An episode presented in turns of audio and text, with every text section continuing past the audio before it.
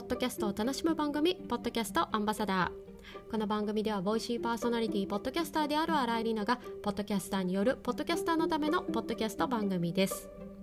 えさて先週まで、えー、毎月恒例のゲスト会お送りしていきました、えー、今月、えー、6月のゲストはグリーンさんということで相方探しのコツといったところをいろいろお伺いしてきたんですけれどもふとですねじゃあ良い相方ってどういうものなんだろうというふうに考えてみる機会がありました。ということで今回本編では良い相方とはというテーマでお話をしていきたいと思います。それではお楽しみください。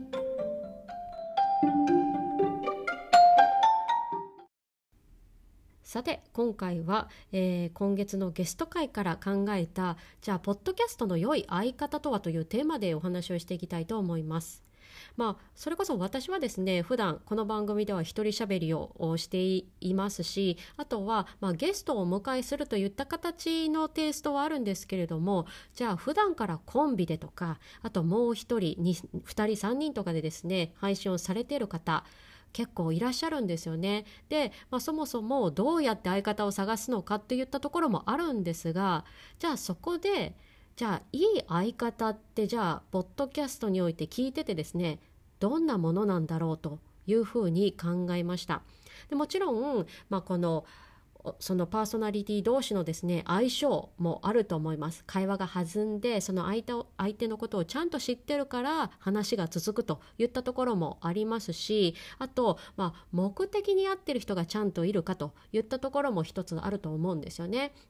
例えば、まあ、このゲストに呼ぶとかインタビューの相手でもじゃあこういうことを聞きたいと言った時にそういう的確な人を呼んでくる。じゃあ例えばこの、えー、病気に関するいろんなですね知識を知りたいと思った時にちゃんとお医者さんとかですね専門の科の方を呼んでこないとそういうちゃんとした詳細って出てこないわけでやっぱり目的に合ってること相性がいいことって言ったところはもちろんある前提で、まあ、それ以外にですね他になんか大きな要素ってないかなというふうに考えました。でそれが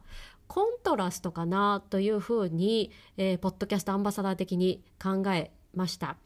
でこのコントラストって本当にいろいろあると思うんですけれども大きく分けて3つぐらいコントラストってあるかなというふうに思います。でまず1つ目は声のコントラストですね。これそれこそ、まあ、男性女性とかだとじゃあ次誰が喋ってるのかっていうのが分かりやすくなりますしあと、まあ、同じ性別とかでもですねやっぱり声質が違う人、まあ、こういう人たちがやっぱりいると、まあ、耳からだけ入ってくるコンテンツなのでポッドキャストというのも、まあ、そういった時にちゃんとリスナーさんが今誰が喋ってる、まあ、こ次この人が喋ってるっていうのがまあ分かりやすいといったところになるのかなというふうに思いました。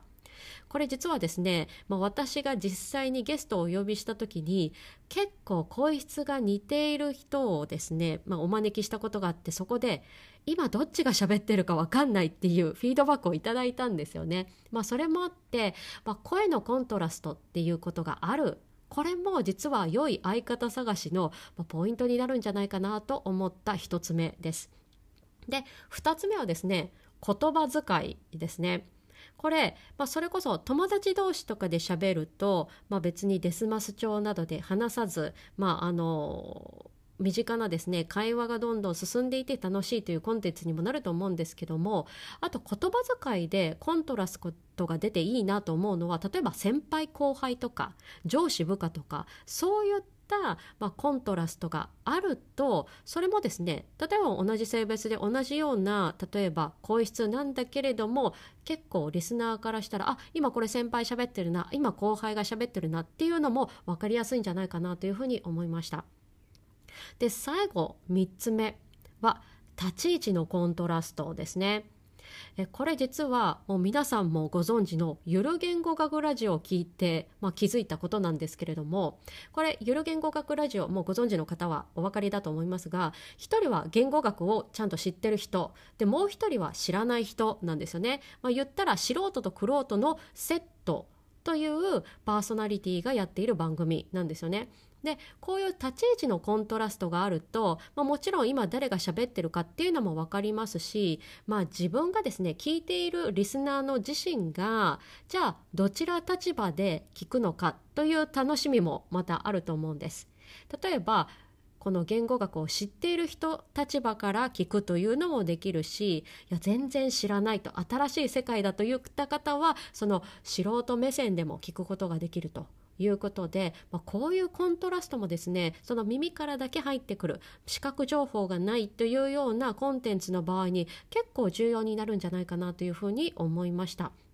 ということで、まあ、今回はポッドキャスト、まあ、音声の番組のですね良い相方とはどういうことなのかということでコントラストといったところをテーマに恋のコントラスト言葉遣いのコントラストそして立ち位置のコントラストこの3つちょっと重要じゃないかなと思いましたのでここをお話ししてみました。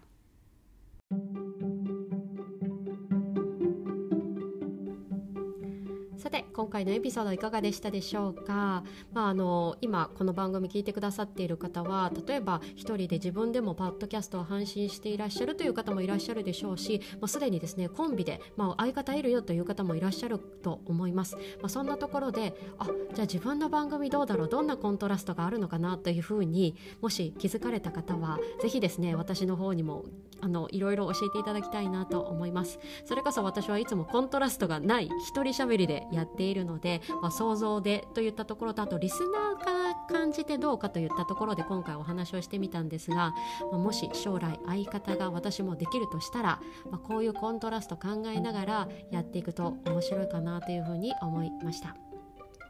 さて今回のエピソードの感想は Twitter やお便りフォームよりお待ちしております。ポッドキャストの番組概要欄にも記載しておりますのでぜひチェックしてみてください。そして番組フォローやレビューも大変励みになります。ぜひよろしくお願いします。最後までお付き合いいただきありがとうございました。ポッドキャストアンバサダーの新井里奈がお送りしました。それでは次回のエピソードで。